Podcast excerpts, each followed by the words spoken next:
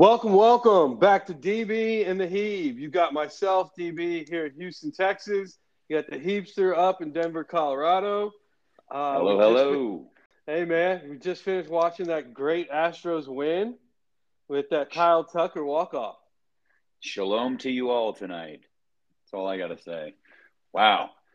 Shalom and shalom with Kyle Tucker's ball that he had out of the, uh, the ballpark because uh, that was amazing kind of a big big night for uh, for baseball tonight.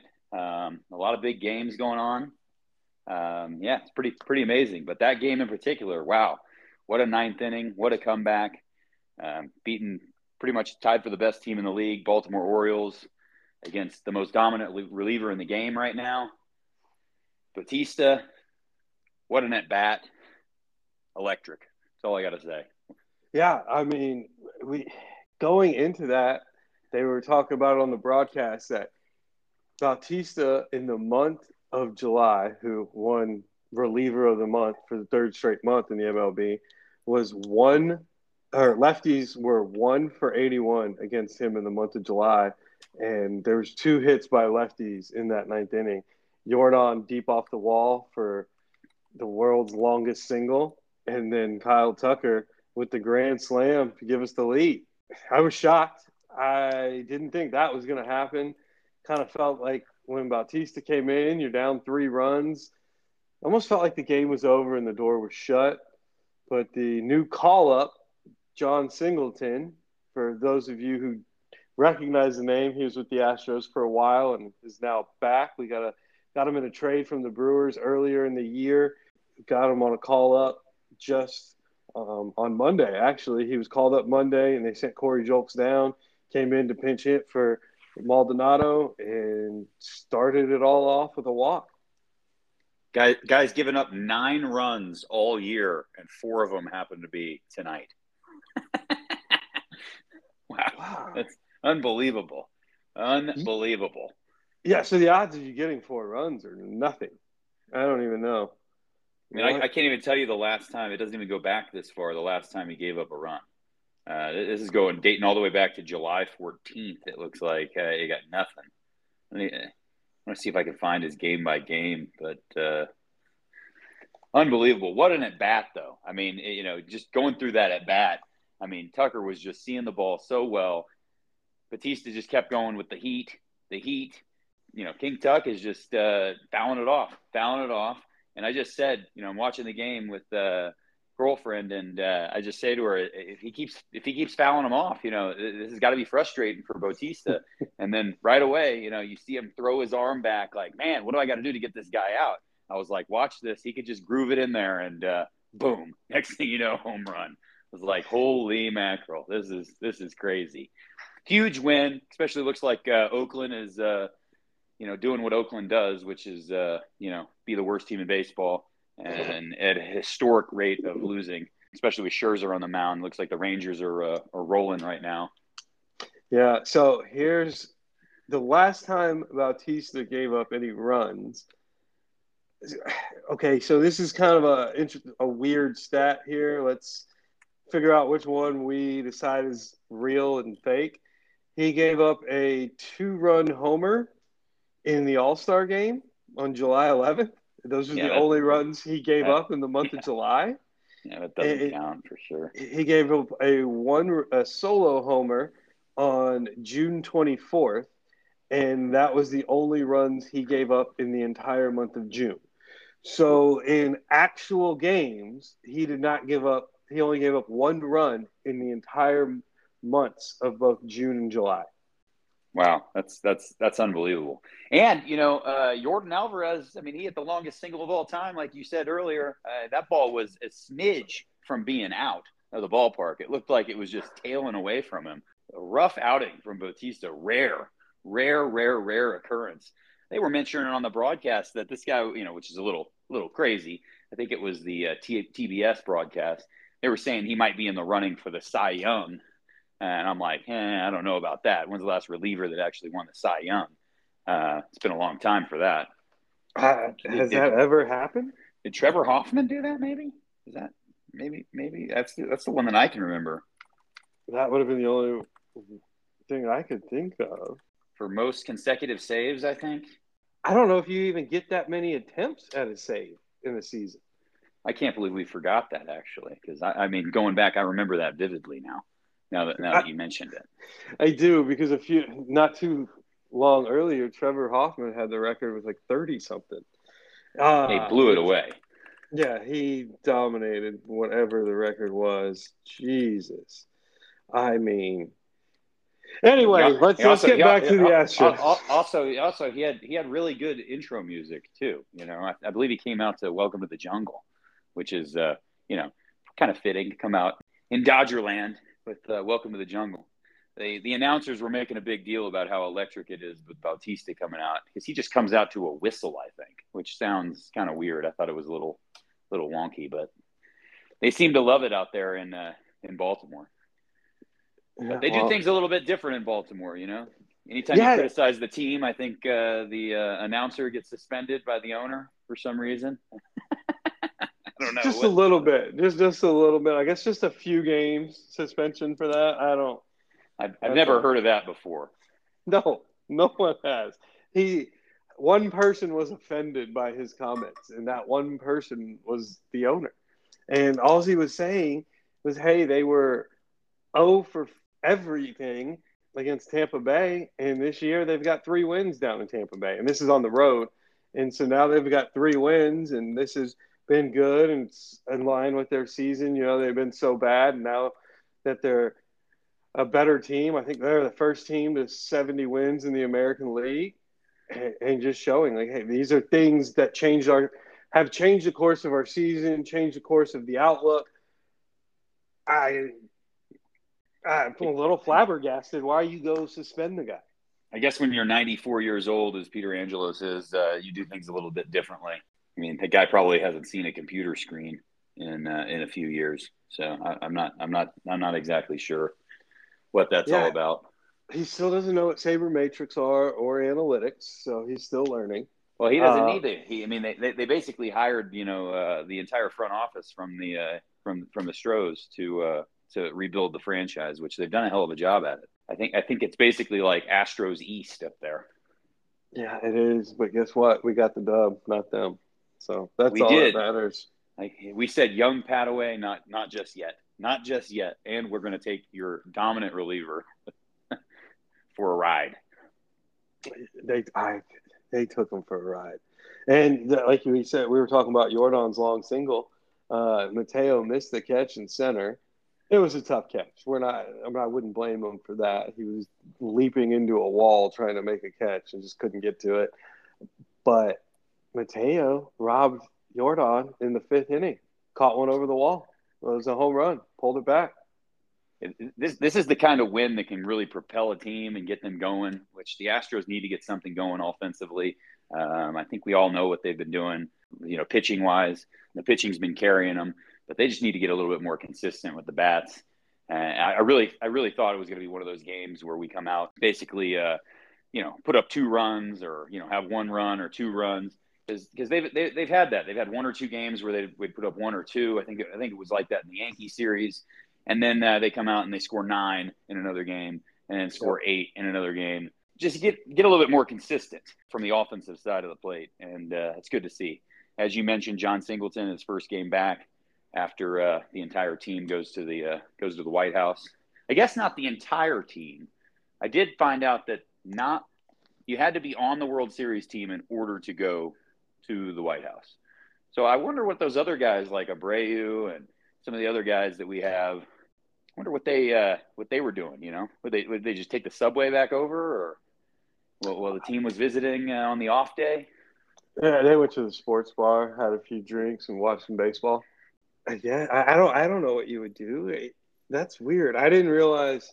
It makes sense that you would have to be on the winning team it's good to see that Verlander got traded back in time to make it there. Yeah, but absolutely. So I did he, realize he was definitely there. He was there. I did realize that looking at everything, some of these guys with their hats off, like I, it took me a double take to figure out who they were. I'm so used to seeing them with a hat on or a helmet on, so like I'm used to the bottom half of their face, and once I saw their whole head, I'm like, who's that guy again? Just having to do a couple little double takes. Yeah, for sure. So, uh, some other news out there. I mean, big news in the uh, AL East. Uh, Rays ace Shane McClanahan will miss the rest of the season with uh, forearm problems. I mean, that is absolutely huge when you're looking at things. Um, Tampa Bay, obviously, in the wild card race, uh, could open up another spot for another team to, to slide in there, possibly. It could, probably won't. I don't. I don't think there's a team in pinstripes that's going to make it. I know that's what you're. I can just feel you smiling about the team in pinstripes possibly making it. It looks like he's even ruled out if they go to into the playoffs. The last report I saw, I, I've seen two. One said he's out for the season. One said he's highly unlikely to pitch again in 2023. I mean, let's be honest, he's probably not coming back. I mean, I, am just I'm just saying this could open the door for maybe another team to get in there. I wasn't saying the team in pinstripes, but I mean, if you want to talk about that, we can. No, it'll probably be the team in Boston before the team in pinstripes. But uh, he he might have to have Tommy John. They haven't ruled yeah. out Tommy John surgery for him yet either. And if that's the case, you might not see him in 2024. Well, maybe we can send Lance McCullers down and let him talk to how his recovery processes went. And we might not see him for a couple years. So, uh... man, I, as much as I like Lance McCullers, I just feel like he's not even a part of the Astros anymore. He's just, I feel like he's never there. Well, he's certainly collecting that contract that we gave him. That's for sure. But I do love Lance. I don't want to get off on a tangent about him. It's just disappointing to see the injuries happen. Um, so hopefully a speedy recovery, but this does change things in the AL East. I mean, that's a big loss for them to have. Could open up some teams. I mean, I was, you know, you mentioned the Yankees possibly. Uh, you don't think that's going to happen, but also uh, the Seattle Mariners, uh, another team that looks to be uh, playing pretty well right now. And I also saw some stat that I think the Seattle Mariners have like 12 games, strength of schedule wise, playing either the Oakland Athletics or the Kansas City Royals in these 50 games. So oh, that's something to watch. That is something to really watch because if you're getting the A's and that you can beat up on them. Yeah, they've got they got they've got the White Sox coming up. They go. Oh wow, yeah, they do. So they're currently in San Diego. Then they go to Baltimore. So that's going to be the meat of it.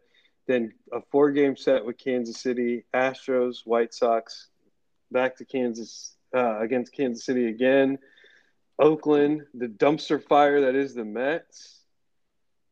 They've got another series with Oakland. Yeah, they got a couple series with Oakland, a couple series with Kansas City, the Mets. So, man, they really could. They could make a real move. That's a good call. I didn't. I missed make, that. Make, makes you wonder uh, them getting rid of their uh, their closer you never know what's going to happen. I mean, just like kind of the opposite has happened with the Anaheim Angels with them. Uh, did they actually win tonight? Have they finally got a win, uh, or did they win last night uh, since they made all the trades? I mean, it, it, that's not looking like a very good deal.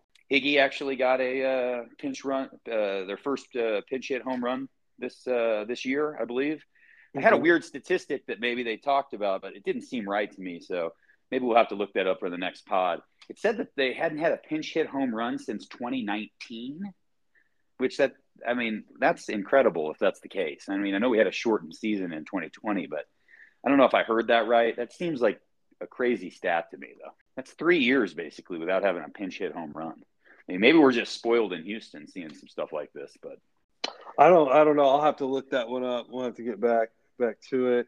Yeah, uh, cra- crazy day, crazy day. Um, we'll see how it goes. Yeah, we'll see if this propels the Astros and get some get something going. Um, you know, and uh, this, like I said, the uh, Shane McClellan, the Shane Shane injury with uh, Tampa Bay really uh, really opens things up, man. I think uh, so. Should be interesting to see down the stretch how this affects yep. everything. I, I did see that the Astros have, I think, eight games with either Oakland or Kansas City down the yeah. stretch as well. Yeah, they've got a few games, uh, which sometimes the Astros play down to their competition. I feel like they never sweep Oakland. I feel like the Oakland always steals a game in there somehow. But what we'll see how that goes. One last thing I want to touch on for baseball is Ronald Acuna did leave the game. He got hit by a pitch. Uh, was on his elbow. The X-rays are negative. He could be out a few games. I, I don't think that slows down the Bra- slows the Braves down at all. But he will be back, and the Braves are still rolling, man. They're so good. They are yeah, so good. Bra- Braves have kind of hit a little bit of a rough patch though uh, the last couple games because Baltimore was. Uh, I think they. I think they're tied right now, unless Atlanta won. I think uh, Baltimore or that Baltimore could have tied them for the best record in baseball if they would have won today. Um, I know they're like one game back. They're they're going back and forth right now. So yeah. Atlanta's kind of hit a little bit of, a little bit of a rough patch um, just in the last few games. I mean, in, in August basically. Uh, another thing to hit on, uh, and then we'll kind of wrap it up with baseball.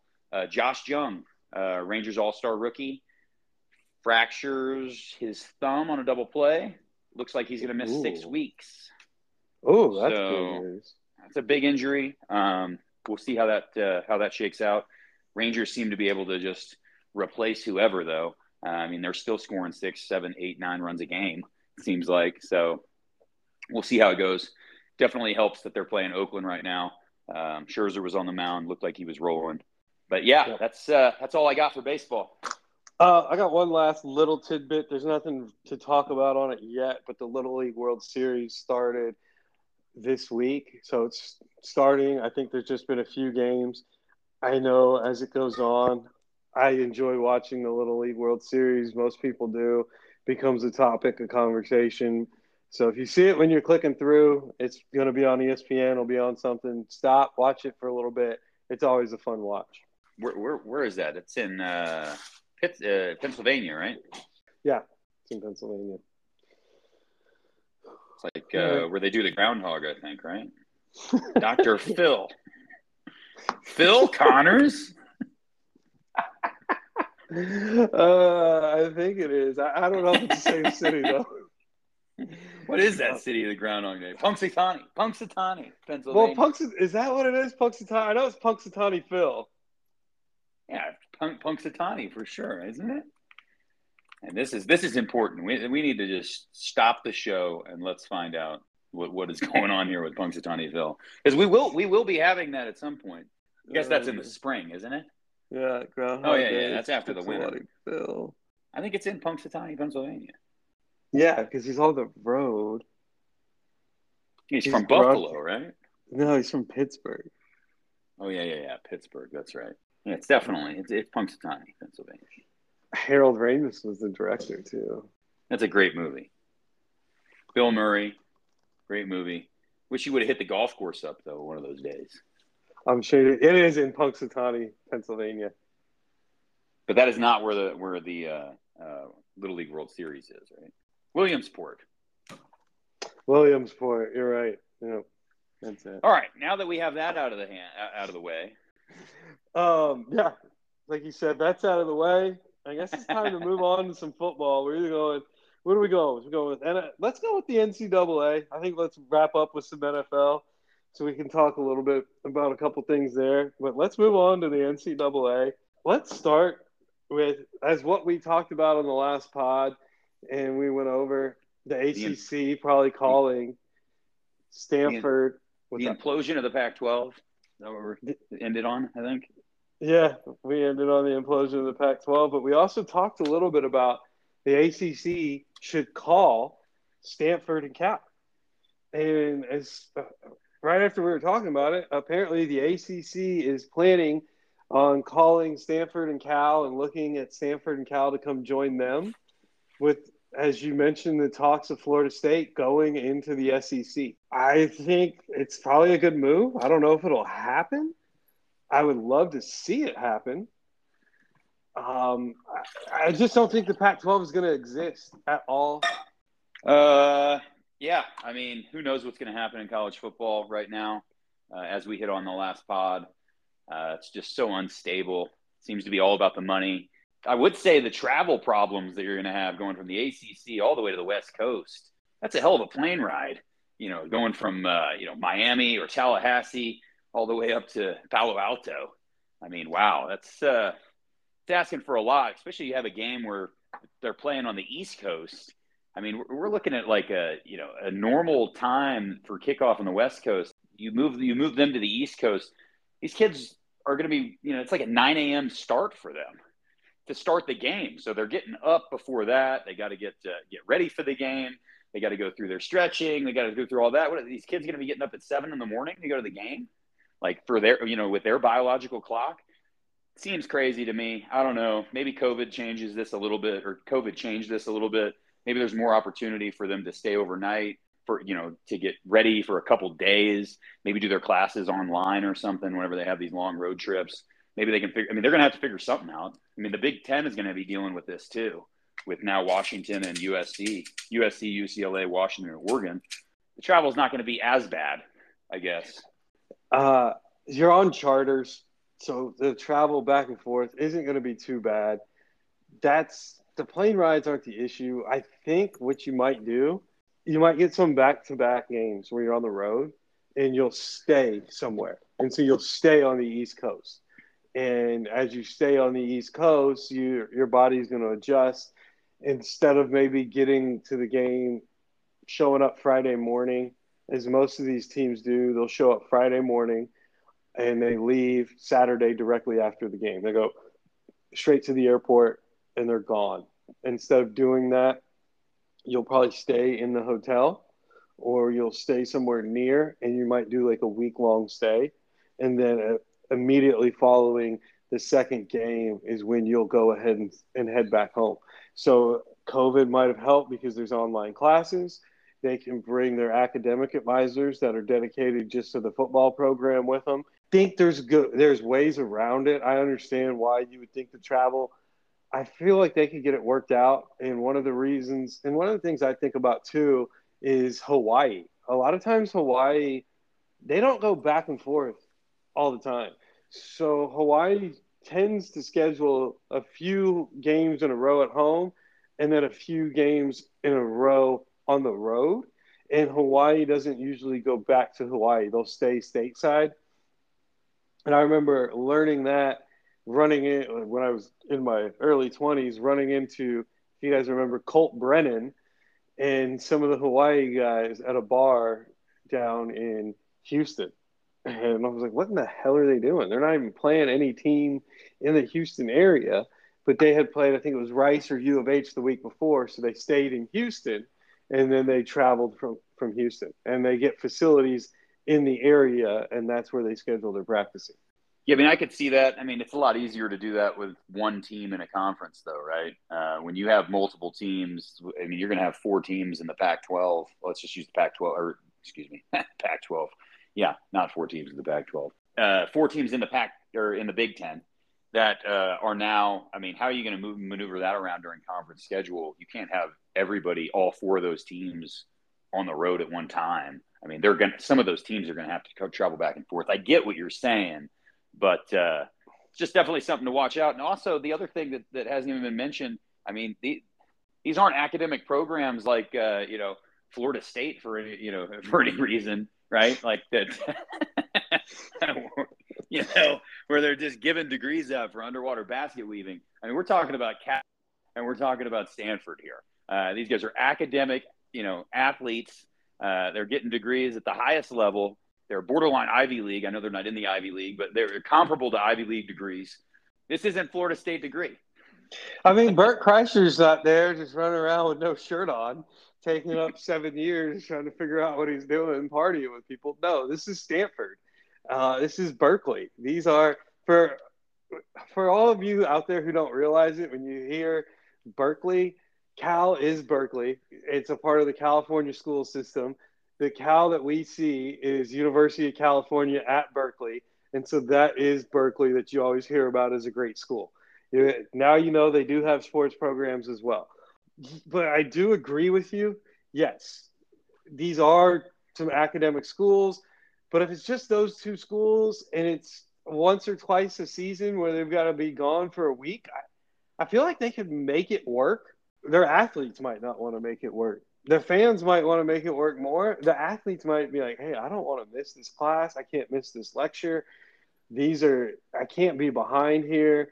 Yeah, you're right. If it was Florida State, it might be a little easier. I, I don't know what to tell you there. I mean, I'm just using Florida State as an example, but yeah, I mean, we'll continue to use Florida State's educational program as an example It's, for the, the, the for moving forward. For yeah, the they're not they're not winning awards for their academics at Florida State. Okay, I mean, Jameis Winston, the crab man. I mean, do, need we say more? not not, not too much more. Oh, the, the king of the crab legs, man. I mean, I never thought that those were the kind of crabs that Jameis would be catching in Tallahassee.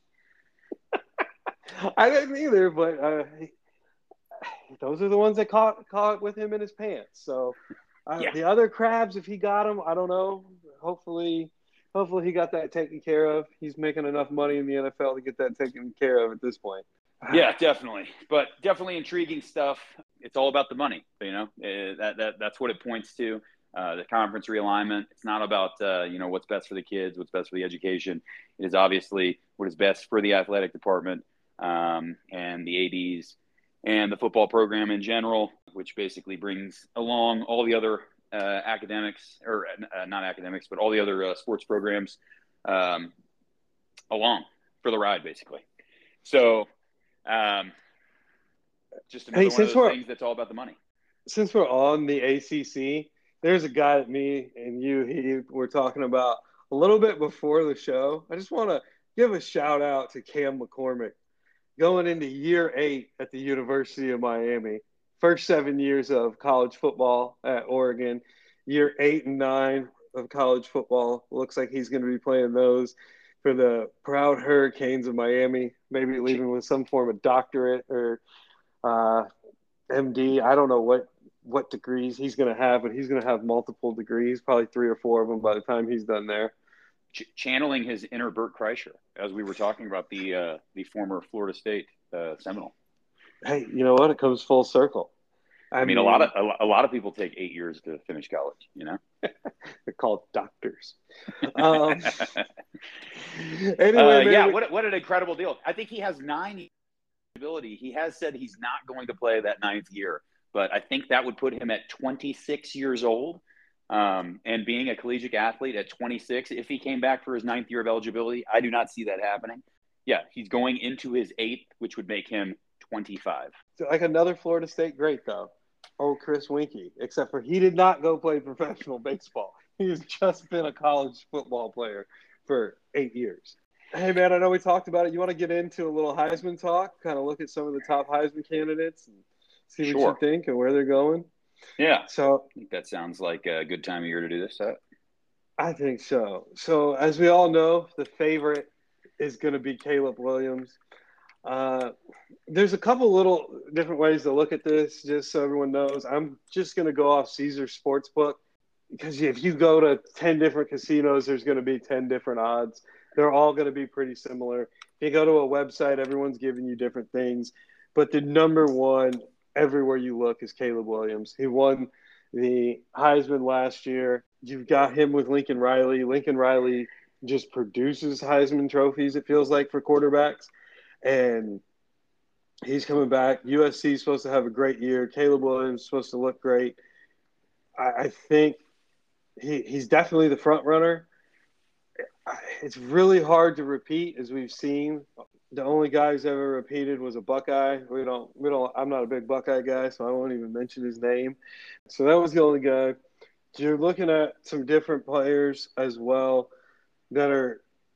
Well, we'll give it your top six with Caesars because there's three players top tied for that fourth spot. So we'll do it as, as like in golf. So the top four, but the fourth position is T four.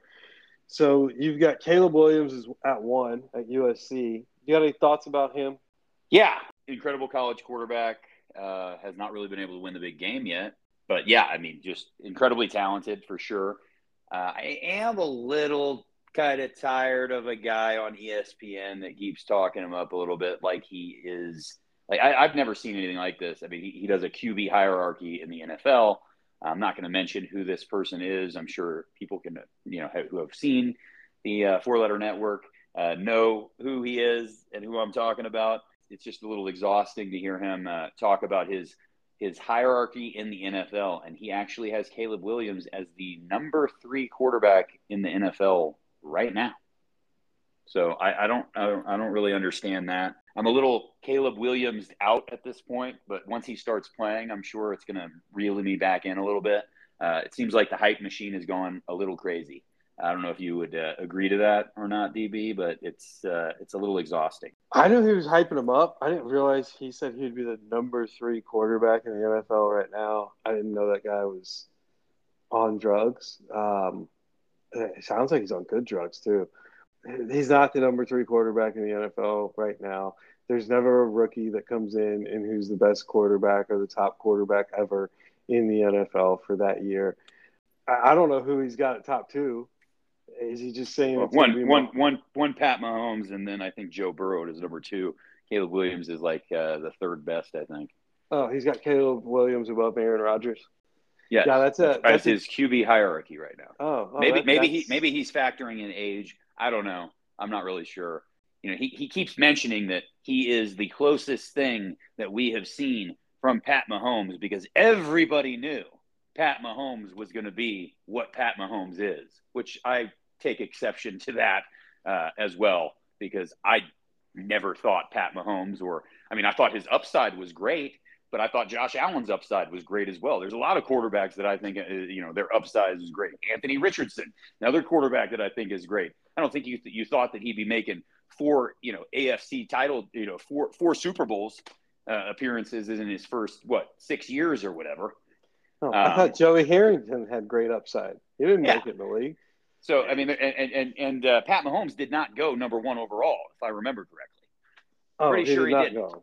He didn't so, go number one overall. He came from Texas Tech, and Texas Tech had some good years under him, but it wasn't like, oh man, they weren't competing for the conference championship. They weren't doing anything that you thought just jumped off at the page at you that this is going to be the next greatest thing of all time in the NFL.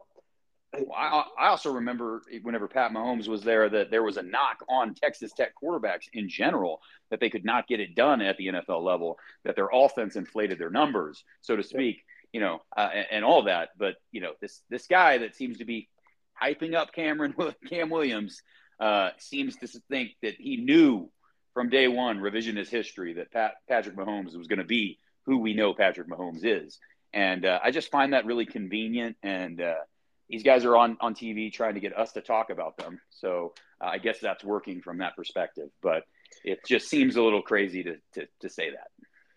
Yeah, you know who the first quarterback taken in Patrick Mahomes' draft was? Uh, the only quarterback taken before him, and this is a guy. guy from, the guy from the Bears, wasn't it? Come on, it's on the tip of your tongue. I can feel it, bro. I'm struggling here. Trubisky.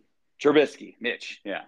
And Mr. NC State, which I saw him run circles on Miami. Like, I mean, if anybody looked like Pat Mahomes, that guy looked like Pat Mahomes whenever he was playing Miami specifically.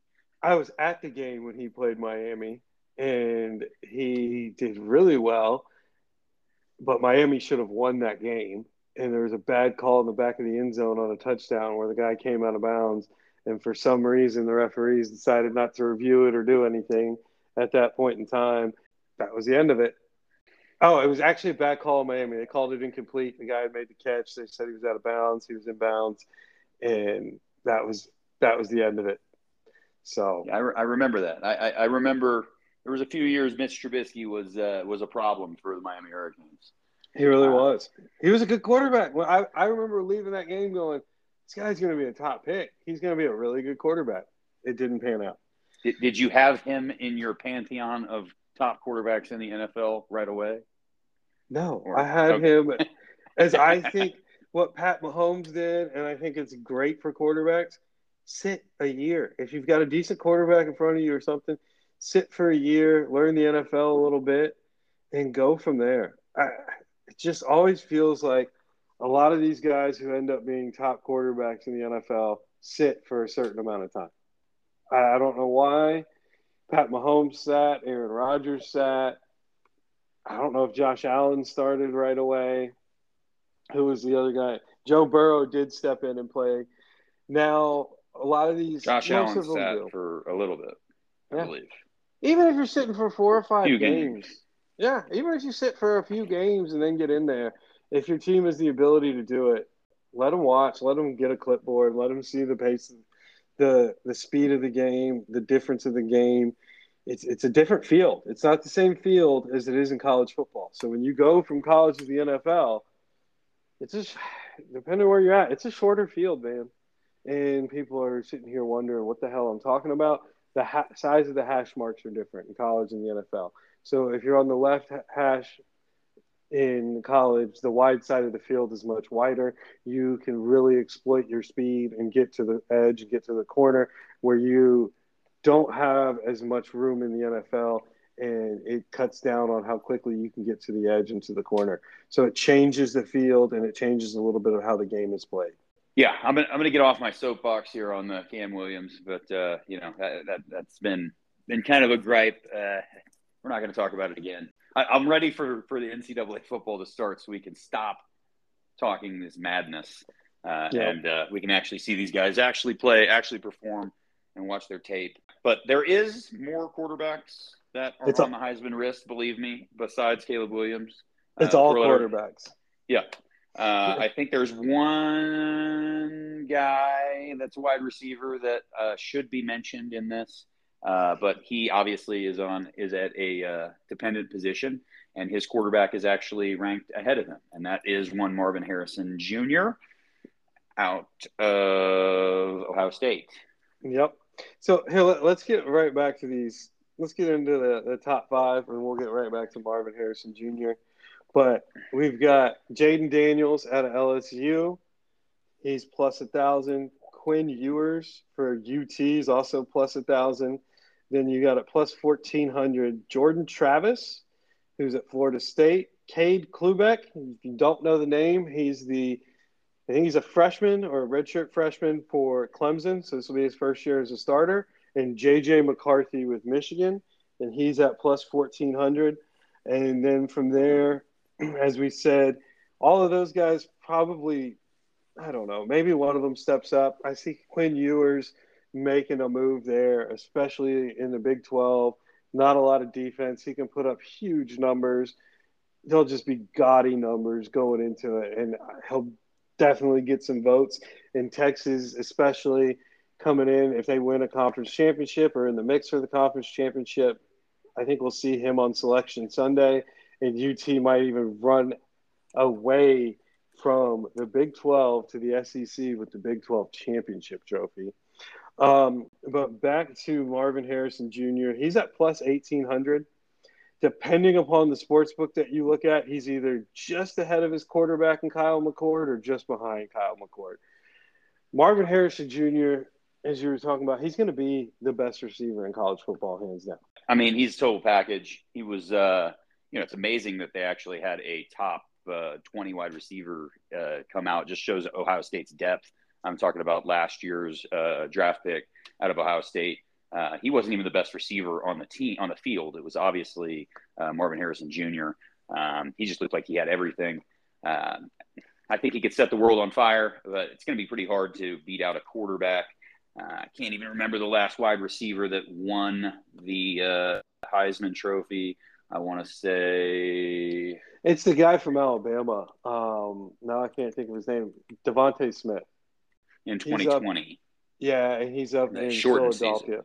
Yeah, the sh- I, I, was it 2020 or was it 2019? We were just talking about that. Uh, how many games did DeVonta Smith? Well, he went 13 and 0 that year, so no, that was not a shortened season. But back at it, yeah, obviously best receiver in the receiver in the country. Uh, he's going to set the world on fire. Uh, dark horse candidate. Who who would be you get your dark horse candidate um, that you would throw out there? I know you mentioned Quinn Ewer, Ewers. Is there somebody else that you that you see possibly competing? I mean, there, it's, really going to come down to you know two two or three guys, obviously. Uh, my dark horse candidate. I do know who it is. Give me one second. I just got to make sure what school he's in. Uh, my dark horse candidate might be Joe Milton for Tennessee. If I had to pick a dark horse candidate, uh, he's way down there on the odds. Tennessee's had some talent. Josh Heupel runs an offense that scores a lot of points and puts up a lot of stats and numbers. For Wolverine fans out there, Milton is the guy who played his first couple of seasons with Michigan. He entered the transfer portal and went over to Tennessee, this is really going to be his year. They're going to redshirt Nico. I'm not even going to try and pronounce Nico's last name. The kid from California who was rated above Arch Manning for most of the recruiting process. They signed him as a quarterback, and this will be his freshman year. They're going to redshirt him, and it looks like he's going to be competing to be the starting quarterback next year. Kind of what they're doing with Arch Manning down in Texas. Arch is supposed to be redshirted this year. Ewers is going to play, and it looks like it'll they'll probably turn it over to Arch, and Nico will get Tennessee turned over to him. So I could see Milton having a big year for Tennessee. I don't know. He could climb up some draft boards, do some different things, but I think he would be kind of my long shot. If you're looking for somebody else, it's even more of a long shot. I really don't know who else there would be. I don't know who's left for them to have it, it just maybe Tyler Van Dyke in Miami. They've got a new offensive coordinator that fits his eye again. They we're, we're, their... we're, we're, going real dark horse in that in that one. I mean, if you're asking for a long shot, Tyler Van Dyke, uh, he came in. I think they had Rhett Lashlee when he came in from who's the head coach at SMU now. He came in as a freshman. He redshirted with Rhett. I forgot who their offensive coordinator were the last couple of years, but they've switched offensive coordinators two years in a row. And now I think this is his third or fourth offensive coordinator. He's going to be going into his junior year. Uh, he's a redshirt junior. He had a really good redshirt freshman year. He was looking the part. Miami changed their whole coaching staff. Uh, went to Cristobal, so he brought in, changed everybody. But they brought in a new offensive coordinator to work with Van Dyke and get back into the style of offense that Van Dyke likes. So they've, they've recruited really well on the offensive line as well, which uh, that's been something that's really been hindering Miami for a long time. That was one of the things that Cristobal really preached that he was going to bring back to Miami. Um, obviously, he's a former offensive lineman, uh, all pro or uh, you know all American offensive lineman uh, at Miami yep. Uh, as a player. So, um, but go ahead. Yeah, that, those would be my only guys. Uh, if you got a dark yeah. horse, who, who you taking, I, I, I just don't see. I'm, I'm going to hit the Tyler Van Dyke. Uh, I, well, I would love to see Miami have a quarterback because it's been so long. Wow, do I long for the days of Ken Dorsey? I mean, wow, that has been so long ago. Um, we've had some guys that have flashed in the pan, obviously, uh, at some some points. Um, you know, I, I remember back in the day of the Brock Berlin transfer from Florida days, you know, which was a kind of an epic disaster. Um, so I do not see Tyler Van Dyke, but uh, appreciate the uh, the shout out for Miami for sure. Uh, I would love to see it. But uh, who would be my? Unfortunately, as a Miami fan, I'm going to go. I don't know if you can call him a dark horse candidate, but uh, Jordan Travis. Uh, I really, you know, this pains me to say, um, that that Florida State I really think is going to be a lot better this year. I know I'm not in the minority of saying that. Uh, I really think they could compete in the ACC big time. You know, plus they're not going to spend much time, you know, on the academics anybody. So I would, I would, I would imagine that they would probably be pretty good at football at this point. but okay. uh, Jordan so Travis, you're. You're taking a number four guy in odds as your dark horse. You could do a little better. I, I, I, got, I got, I don't have number four here. I got, well, I got him at plus, uh, plus seventeen hundred or something. No, he's plus fourteen hundred. That's what we I got. got him at, I got him at plus. I got him at plus sixteen here on this list list I have. The other guy, yes, that's who I'm going to go with for my dark horse. I mean, this is you're going against Caleb Williams. I mean, he's already a pro quarterback. I mean, he's better than Aaron Rodgers. So yes, this is anybody's a dark horse. Okay, fair enough. Fair enough. The the other guy that I would say that really intrigues me, and you're probably going to give me a little bit of shit on this too, is uh, Sam Hartman. Transfer. It's probably going to be the best transfer in the league this year as far as most impactful transfer player. Obviously, he paid, played for Wake Forest, I think for like four years, maybe, or maybe five. He might have got another year eligibility. It might have been five years. He's playing for uh, obviously Notre Dame. They get a lot of exposure. If Notre Dame kind of gets on a roll, they've got a tough schedule like they always do.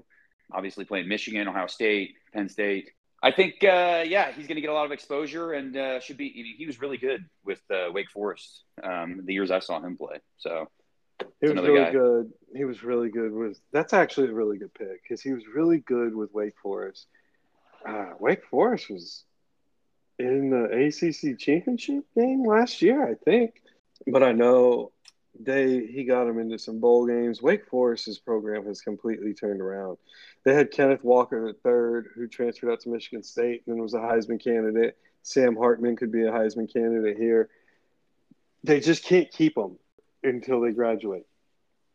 Wake well, I mean, Forest loses their big names and they go other places. I mean, having a chance to go to transfer to Notre Dame is unbelievable, right? I mean, wow, what a, what an opportunity! Every game's going to be on national television. You know, I'm not a huge Notre Dame guy, but I, I watch them a lot, uh, uh, pretty much. I, I, watch them every week, really. Um, they're on, they got, they're on TV, and yeah, exactly. And you know, they got great uniforms. So you know, you know, I, I'm a stickler for liking the uniforms. The gold helmets, I absolutely love their gold helmets with nothing on it, and their uniform hasn't changed. It just has this classic appeal and looks so good every time you see it. So I, am with you. They do have great uniforms. We'll see. Well, I wonder what their. I'm gonna look up their schedule. So their schedule this year, they've got Navy, Tennessee State, NC State, the Fighting Chippewas from Central Michigan, the Buckeyes of Ohio, Duke, Louisville, USC, which is always on their schedule, Pittsburgh, Clemson, Wake Forest, Stanford. I know they didn't have Michigan. They bowed out of the rivalry with Michigan a few years ago, and they didn't want to do it. Michigan was just kind of beating them, and so they bowed out of it. They are pretty ACC heavy. They're connected with the ACC for basketball as well. Yeah. So that's where they're at. Duke is a always a weird team to look at for college football. You always forget they have a program random thing since we're talking about Notre Dame. Have you seen the uh, the infamous Manti Te'o uh, Netflix documentary? I don't know why I randomly have thought about this, but uh, I was forced to watch this, and it was actually pretty intriguing. It Girlfriend put it on; it was bad. but I actually was, saw myself, you know, watching it, and I'm like, actually feeling sorry for the guy. I felt bad for him. I don't know. I felt like if he would have called Nev and Max from Catfish, they would have gotten to the bottom of this a lot earlier. And he wouldn't yeah. have been embarrassed. he wouldn't have been embarrassed as he's winning awards. I mean, when you're um, when you're when you're when you're that hyped of a player in college football on, on you know you you got a fake girlfriend. I mean, wow, that's weird. Well, she I mean, lived in Hawaii. She was that's where he was from. I think I think it was, was, a man, wasn't it? It wasn't a she, right? Well, the guy, yes, the fake, the person, but the catfish was a was a man, but the actual person he thought he was in a relationship was a, a girl and was Mormon like him. I mean, so, talk about getting laid at the airport in Hawaii. I mean, oh man, yeah, I don't, I don't know what to tell him. So that, that's interesting that we got there, but as we said, those are our, I guess, our Heisman people. It looks like Caleb Williams is going to be the front runner. That I'm still stuck on. I'll be here oh, all week, man. folks. I'll be here all week. I'm, I'm serious. I wanted to talk about it a little bit. I mean, I, I did watch it. It was a little while ago when I watched it, though. Um, it was just so he, brutal to watch, he, too. He never, he never actually went out on a date with her, though or him. No, I don't think it ever got to like, that point. She died. It was the big thing. Like his girlfriend died in this car wreck. Wasn't that the? I think that was like the. Uh, I think that's what the the, the catfisher told him, uh, and so then you know that's why I was kind of sad. You know, it went from like funny, like oh man, this could happen to anybody, but it's happening, you know, over national TV to to then it's like to try to get out of it. She's uh, you know he's saying these things that so and so died in a car accident. Now you know he's having to play football games, and then next thing you know, he really sucks it up, and then the biggest football game of his career, and then boom, that's that's where it ends. Yeah, they told him she had died. Ooh. Yeah, and I think it was before the actual national tel- or the national uh, the national title game, which you know oh, everyone yeah. blamed Manti Te'o for that game because he played horrifically But all the Golden Domers played horrifically that game too. So, God, what a! You're right. I totally forgot about that. I just I forgot that it was right before the national championship. The way it went down. Oh man, it, it was kind of cringing to watch the documentary too, because you do start you feel really bad for him, but you're also like, at what point are you It's like the, it's like the train wreck, right? You, I mean, you can't Yeah. you can't look away. You feel bad for him, but you can't look away. You're like, what's gonna happen next? that's exactly what it is. It's oh, it's the It's like some people would say that's like a like a cowboy like the cowboy season. But speaking of, you know, that's a that's a good segue. We'll we'll, we'll move into the NFL now. But yeah, watch watch the Netflix documentary. See, tell us what you tell us what you think. Manti Te'o. Yeah, I mean, if we're to be talking about Netflix, yeah, but if we're to be talking about Netflix and we're to segue over to the NFL, it was a perfect spot. Why don't we just hop right into Hard Knocks? Hard Knocks actually started, released, got the first episode out. As much as everyone thought Aaron Rodgers was going to be avoiding the cameras, he was there. He got to meet the, as he called him, the voice of God and Liev Schreiber, the old Ray Donovan it was a pretty entertaining episode of Hard Knocks. I enjoyed it. Yeah, speaking of cringeworthy, from one cringeworthy thing to another, there's no better cringeworthy of a person to talk about than one Aaron Rodgers. I think it was trying a little hard. I don't know. I didn't get to see the first part of part part of the uh, the of Hard Knocks. I'm gonna try to catch it tonight. I watched a little bit of the end going into the Hall of Fame game. A couple of my takeaways: DeMarcus Ware singing the national anthem. I mean, I didn't see the Hall of Fame game. I, I'm not a big, you know, watching that, but I don't know what was going on there. I don't know whether that. I mean, kudos to him, I guess. It was horrific. I mean, Yeah. we're still we, we haven't got off the topic of train wrecks. The last three people we're talking about are just everything we're bringing up is the train wreck part of it. Good I job. don't, I don't know what he was thinking here. I, I don't know. The, the the term "out of tune" comes to mind, and I love me some DeMarcus Ware. I mean, being in Bronco country up here, they like to try to claim him, uh, but he's forever a cowboy. He will forever be a cowboy. He does do a lot of stuff up here in Denver, um, as he should. He he helped him helped him win a Super Bowl, and uh, he was able to get that knocked off his career list because that did not happen with the Cowboys, obviously. But no, uh, I mean, I don't know I- if that'll happen in his lifetime if he would have stayed with the Cowboys. Yeah. He might have another 30, 40 years to wait on that. yeah, well, that's like your opinion, man. But you know. it is. It is. Anyhow, uh, yeah, um, we can talk a little bit about Cowboys coming up. Uh, I know that we are going to go into some predictions, but you know, here in a minute, so we we can because I believe we're going to do in lieu of Hard Knocks starting. We are actually going to do our AFC East predictions. Do we have time for that tonight? Yeah. Why don't we hop right into it? Well, I wanted to kind of hit a, little, a few more things on Hard Knocks, and then yeah, we got a little Okay. time. Yeah. yeah, yeah. Um, Aaron Rodgers forever being just cringeworthy to me. It's kind of weird seeing him in a number eight jersey. Uh, that, that was one of my first things to see um, in the camp. Uh, and then just Jets fans in general. I just can't see this. You know, I know they're getting they're getting Aaron Rodgers, and you know he's the greatest quarterback of our generation, better than Brett Favre, la di da di da di da di da, whatever. But I mean, does anybody really see the New York Jets turning out to be anything but a train wreck while we're on train wrecks? I mean, Uh, I do. I, I do.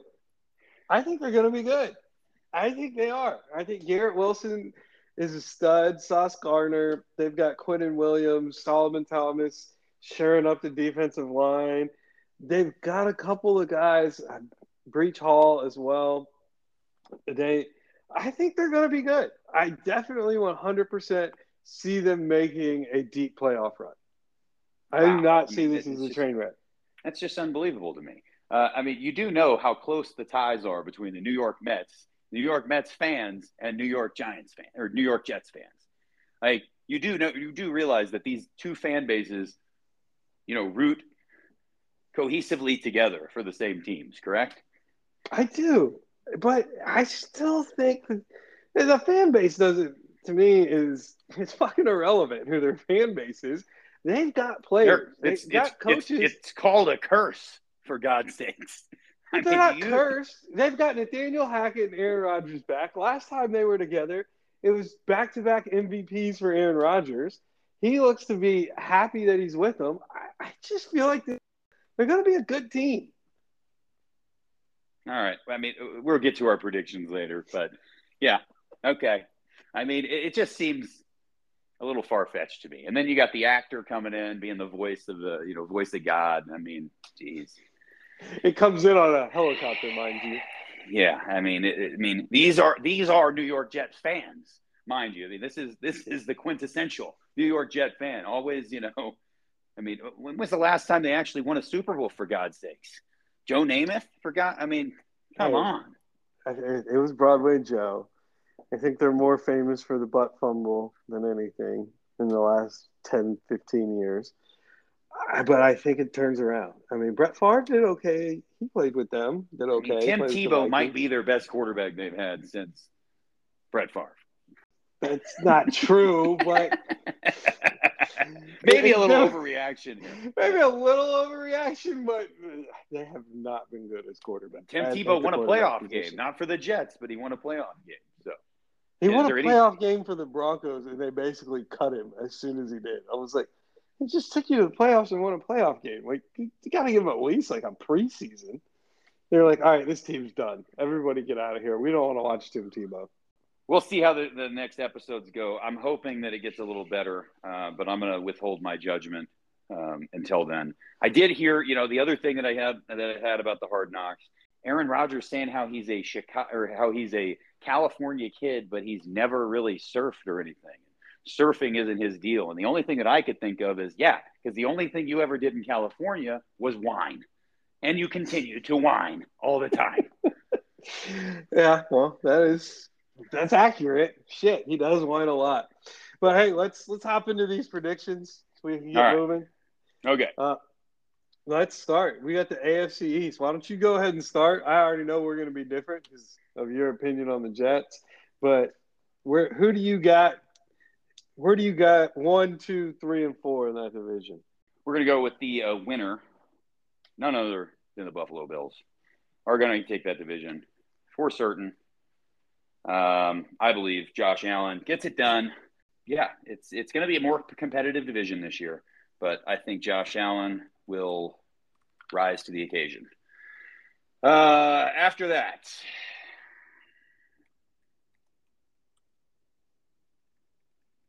That's a long ass pause, bro. Yeah, I'm gonna need to redo that. No, we might fine. need to redo this actually. I was just giving you shit. Uh, after that, I'm going to go with the the Dolphins. Two. Ooh. Ooh. We are going to go with the Dolphins finishing number two in the division. Number three will be the J E T S Jets, Jets, Jets. Aaron Rodgers Wah, wah, wah.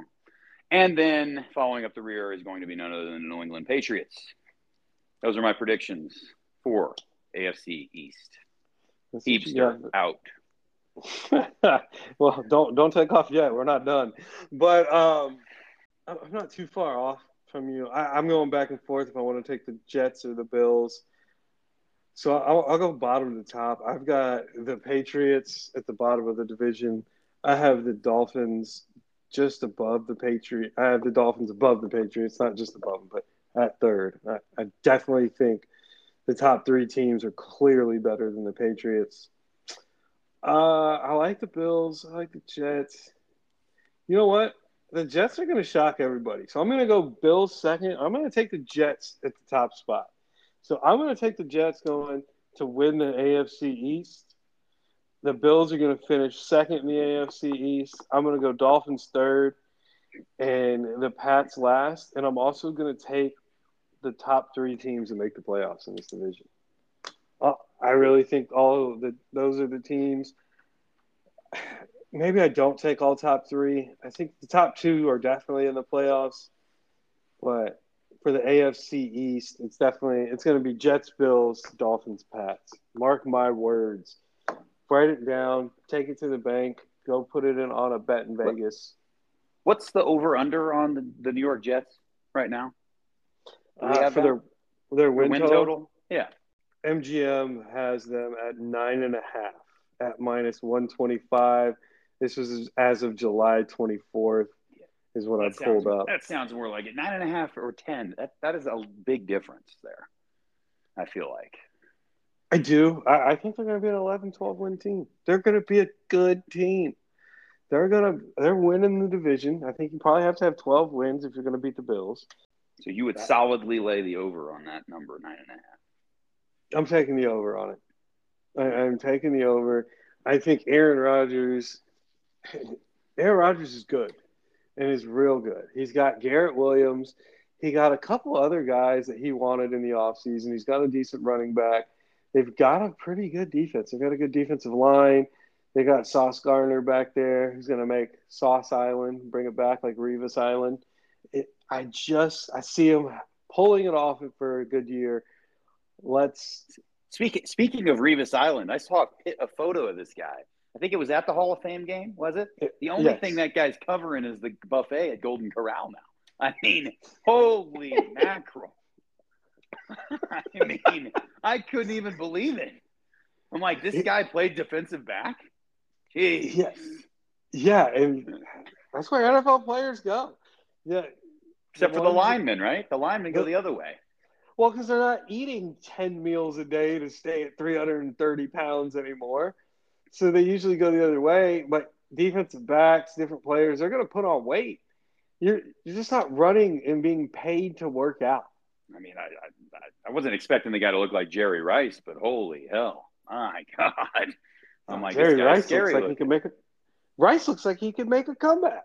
And that's what I mean. Rice and Terrell Owens. I mean, that's what I see. I mean, Revis went the opposite way. I mean, this is this is shocking to me that, that he was. Uh, but I'm not a professional athlete, but you know, I, I could lose a few pounds as well. But still, I mean, I was just shocked and taken aback by that. But we've digressed. So we're going to move into the NFC East now. Yeah, NFC East. Um, here, I'll let you lead uh, this off, big dog. I'll lead this off. I think in the NFC East this year, it looks like we're going to have the Philadelphia Eagles definitely taking the division, hands down. I'm going to go with the New York Giants after the Eagles.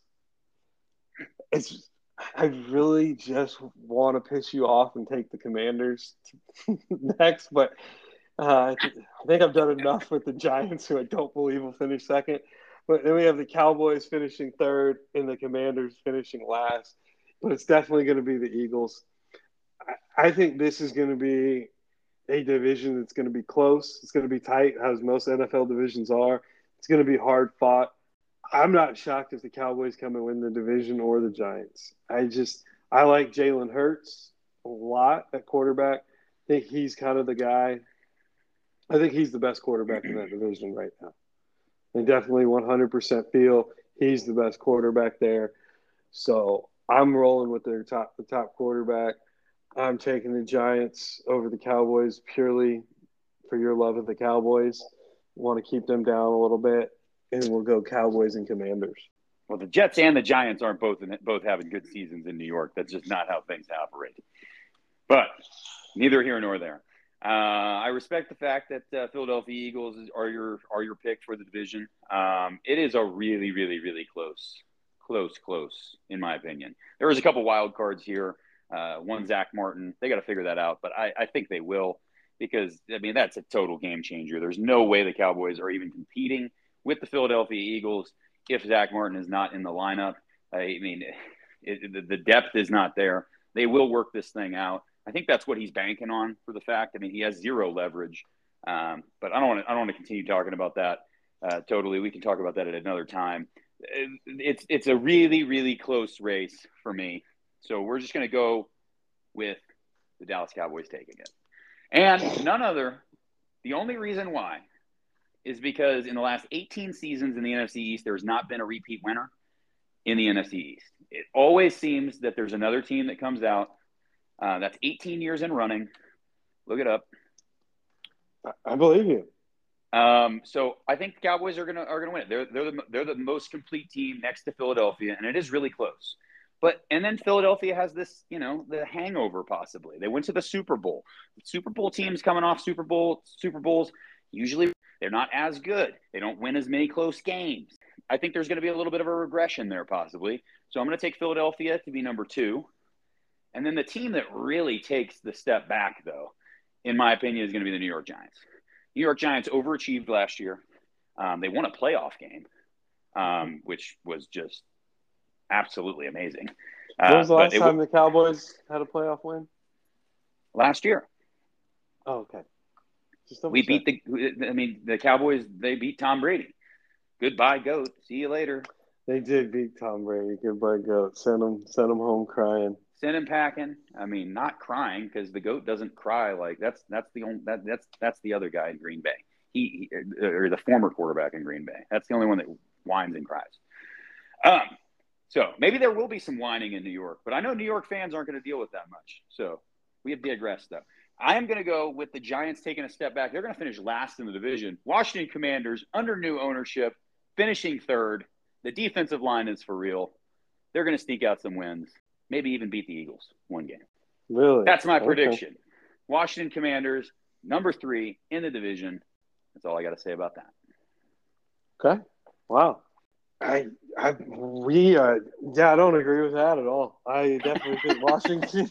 I don't even, I don't even know where to start where I disagree with you. Um, the defensive line is for real. You got to go start with that. I mean, they got a really good defensive line. Good defense. I, just, I don't know. I, they got five, four, five. I think they have four, four first round picks on the first on the offensive line or on the defensive line. Excuse me. Yeah, they've got the big kid from Ohio. What's his name? Uh, Chase something. Who they're not uh, picking up his fifth year option, by the way, because he's been injured a lot. So injuries obviously are a part of the game, but maybe yeah. they put it together. I think. I think they do. Yeah, they've already had a uh, issue in Washington with Eric Bieniemy being a little too intense for the players and calling them soft. So uh, it's a bad start for Washington. Bieniemy just came from Kansas City. How he's calling his players soft. If his, if your coach thinks that you're soft and it's getting into the media and everywhere else, it's a bad look. And hey, I, hey, I, I mean, Par- Parcells Parcells did it coming coming off whenever whenever he came in after the uh, uh, Wade Phillips years, or actually no no no after the uh, uh who was it uh, Dave Campo years. He came in, yeah. called him soft. I mean, it went from a player's coach to a disciplinarian. I mean, this this happens in the NFL. We we switch back and forth. I mean, sometimes the players, you know, you got too much of a player's coach, which I think they had last year. Things were too easy. Um, Eric Bieniemy, I mean, he's won a Super Bowl, won a couple Super Bowls. He knows what he's talking about. I'll trust in that. I mean, if there's anybody, you better have some hardware if you're going to call out your team like that, right? And yeah, I mean, he's got some success. Yeah, I just think it's going to be tough. I, I I don't know. Who the hell is their quarterback again? Their quarterback is a what is it, Taylor Heinicke or something? I think Chase, Chase, Chase Sam Young. Howell. Sam Howell. Chase, Chase Young, I believe, is, is their quarterback. No, Chase Young is the edge rusher. I was, yeah, I was but I mean that's earlier. that's who's going to have to play quarterback. So we're we're expecting the defense to be lights out. Okay, so their quarterbacks are Jacoby Brissett, Jake Fromm, and Sam Howell. Oh yeah, did you hear the silence? Because what does it do for you? We're in a quarterback league. We know what Jacoby Brissett is. Jake Fromm isn't very good. Uh, and well, Sam Howell, Sam Howell's the guy who's the wild card. Sam Howell could be good. He showed some flashes last year, I guess. So he could be good, and he could be the guy for them. I know they've got Antonio Gibson in the backfield, who's been really good.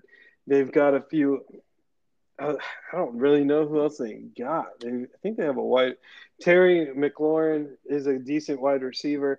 Scary. Terry, Scary Terry, and they got Kurt, Curtis Samuel as well. So maybe, uh, maybe they are. I just see them at the you. Know, you know, you know, you know, you know what they got going. You know what they got going for them. They get to play Daniel Jones twice, and Daniel Jones coming off of a playoff win, and Daniel Jones getting a big contract. That's what they get to do. That's what they got going for them. And that's just and their defense you're a Cowboys fan. You hate the Giants, so you're just trying to throw them under the bus. No, we no, get it. I'm not. I'm not. I'm not trying. I don't need. I don't need to throw. I don't need to throw Daniel Jones under the bus. I mean, the Cowboys win, beat the Giants like you know they, they beat the brakes off the Giants every year. I mean, uh, Dak Prescott's record against the Giants is pretty good. So this has nothing to do with my hate for the Giants. You, you hate teams that you can't beat or that actually compete. For God's sakes, the Giants aren't even competing. So at this, you know, no, they had a good season last year, but I, I just I just don't see the repeating that. I, I think that things come back down to, to to earth. I mean, this is a big contract Daniel Jones just signed. I mean, there was an out in this contract too for the Giants, so obviously they don't believe in him that much. It's not like they gave him a long term deal that they can't get out of in two years. That's what I'm going to go with. I know it's crazy to say the, the the Commanders, but I think that you know, I think the Commanders. I mean, they had to change their name for God's sakes. I mean, they've been through hell basically. I mean, speaking just, of just, the name change, you see the petition to go back to their former name is gaining traction? Looks like it's going to get all the signatures and might get the approval, and they they might be changing their name again. I, I, I don't see that happening. But I don't see it happening. But I mean, what's next? I mean, if there's a, if there's a team that needs to go back to their old game, their old, I know it's a different league, but if there's a team that needs to go back to their old name, it's got to be the team up in Cleveland. I, mean, I what, what, what, what, what, more iconic do you got with the Cleveland Indians? I mean, Major League, for God's sakes. I mean, if they, if that team can change names and them not go back, I don't see the Redskins going coming back. Hey, I love Chief Wahoo. Chief Wahoo is a great logo, but it's I, I do get how it's all offensive Okay. I mean, bring it back to Florida State, who's our topic of the night. The Seminoles with a guy dressed up riding a horse throwing a spear that's burning on fire into the ground to start games. No one cares about that. The same thing. No one cared about Florida State. No one cares about other team names like the Chippewas up at Central Michigan. The, I think Commander's name was was a little harsh. So I get that one completely. I, I think it was a you know a Dan Snyder thing. I think if Dan Snyder would have fought harder, but obviously there was a bunch of uh, the Redskins were an iconic franchise, an iconic name, and uh, if they can change, I mean, so is the so is the Cleveland Indians though. So, but yeah, I, I get what your point is about you know why why do they pick and choose, especially in the college level. But I don't see them going back. But I do no. see the Washington Commanders finishing third. Okay. well, let's end it right there, Heapster. I think that's uh, that's all we got for tonight. We got some laughs in, quite a few more laughs than normal. I think we're we're learning, we're getting more comfortable, get more comfortable talking to you guys. So, as I always tell you, like, follow, subscribe, listen, do whatever you can, show the love, show the support. Heapster, you got anything for the people? yeah, looking forward to just continuing to grow. Appreciate everybody listening and in. We're uh, growing a little bit here. Would like to grow a little bit more. Um, you know, like, subscribe, do whatever we do. As always, take care of one another. Do some, do something nice for somebody else, and uh, just uh, you know, treat everyone like you want to be treated. Hey, the golden rule, baby. All right, guys. We'll see you next week.